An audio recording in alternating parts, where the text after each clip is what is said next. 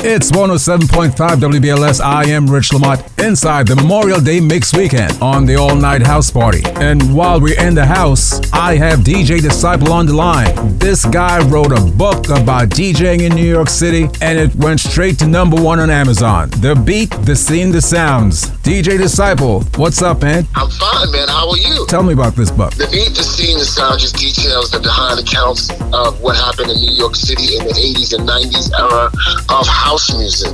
So it talks about its rise, fall, and rebirth.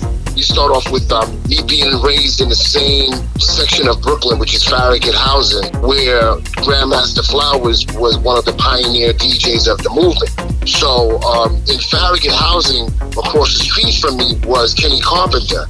And in Kenny Carpenter's building was Strafe, the man that made set it off. Right, that that's a So- collection of talent right there. That's right there. Right there. there is a lot of stuff. I came up as a drummer playing in church at the Greater Refuge Temple and Church of the Open Door.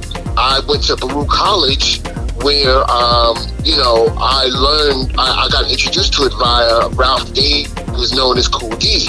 Um, Right. So I mean, and you know, I, I got to come here because that's that's where I met you. That's that's where we go back. That's correct. That's Yeah. where we both met. Ralph introduced me to the radio. I met you, and then I met Jay Jazz. Well, we got we Um, got to say that this is WBMB Baruch College radio station, Baruch right in the heart radio of. Manhattan, Park right, Avenue and that's right. 26th Street.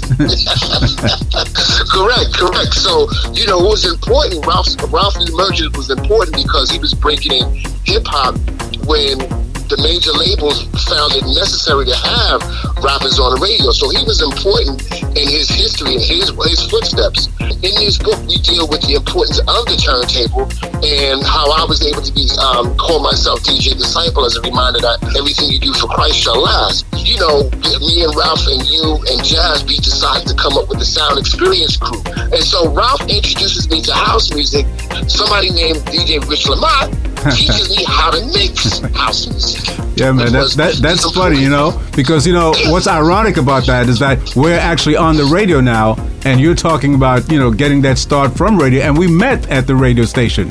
You know, radio is so key to this whole operation. The, I 100% agree with you. So I get into radio, and inevitably, I got hooked up with WNYE 91.5 FM. And at that time, I get influenced by Johnny Dynell and Roman Ricardo and Todd Terry. That's amazing. Hold it right there. It's 107.5 WBLS. I'm Rich LaMotte inside the all night house party. And you're hearing it right here on BLS. Taking it back to Baruch College with the Sound Experience crew DJ Disciple, DJ Ralph, Harlem Jazz, and myself. Real information. I used to go by Rockin' Rich back then. Let's get into some music before we get back with DJ Disciple. It's 107.5 WBLS. I am Rich LaMotte inside the Memorial Day Mix Weekend on the All Night House Party. The beat, the scene, the sounds. DJ Disciple, tell me a little bit about the book. So basically, I hooked up with Henry Kronk about 2018, and, and I was like, "Hey, listen, I need you to, to help me formulate the book because I have the stories. I've been documenting the house music for years."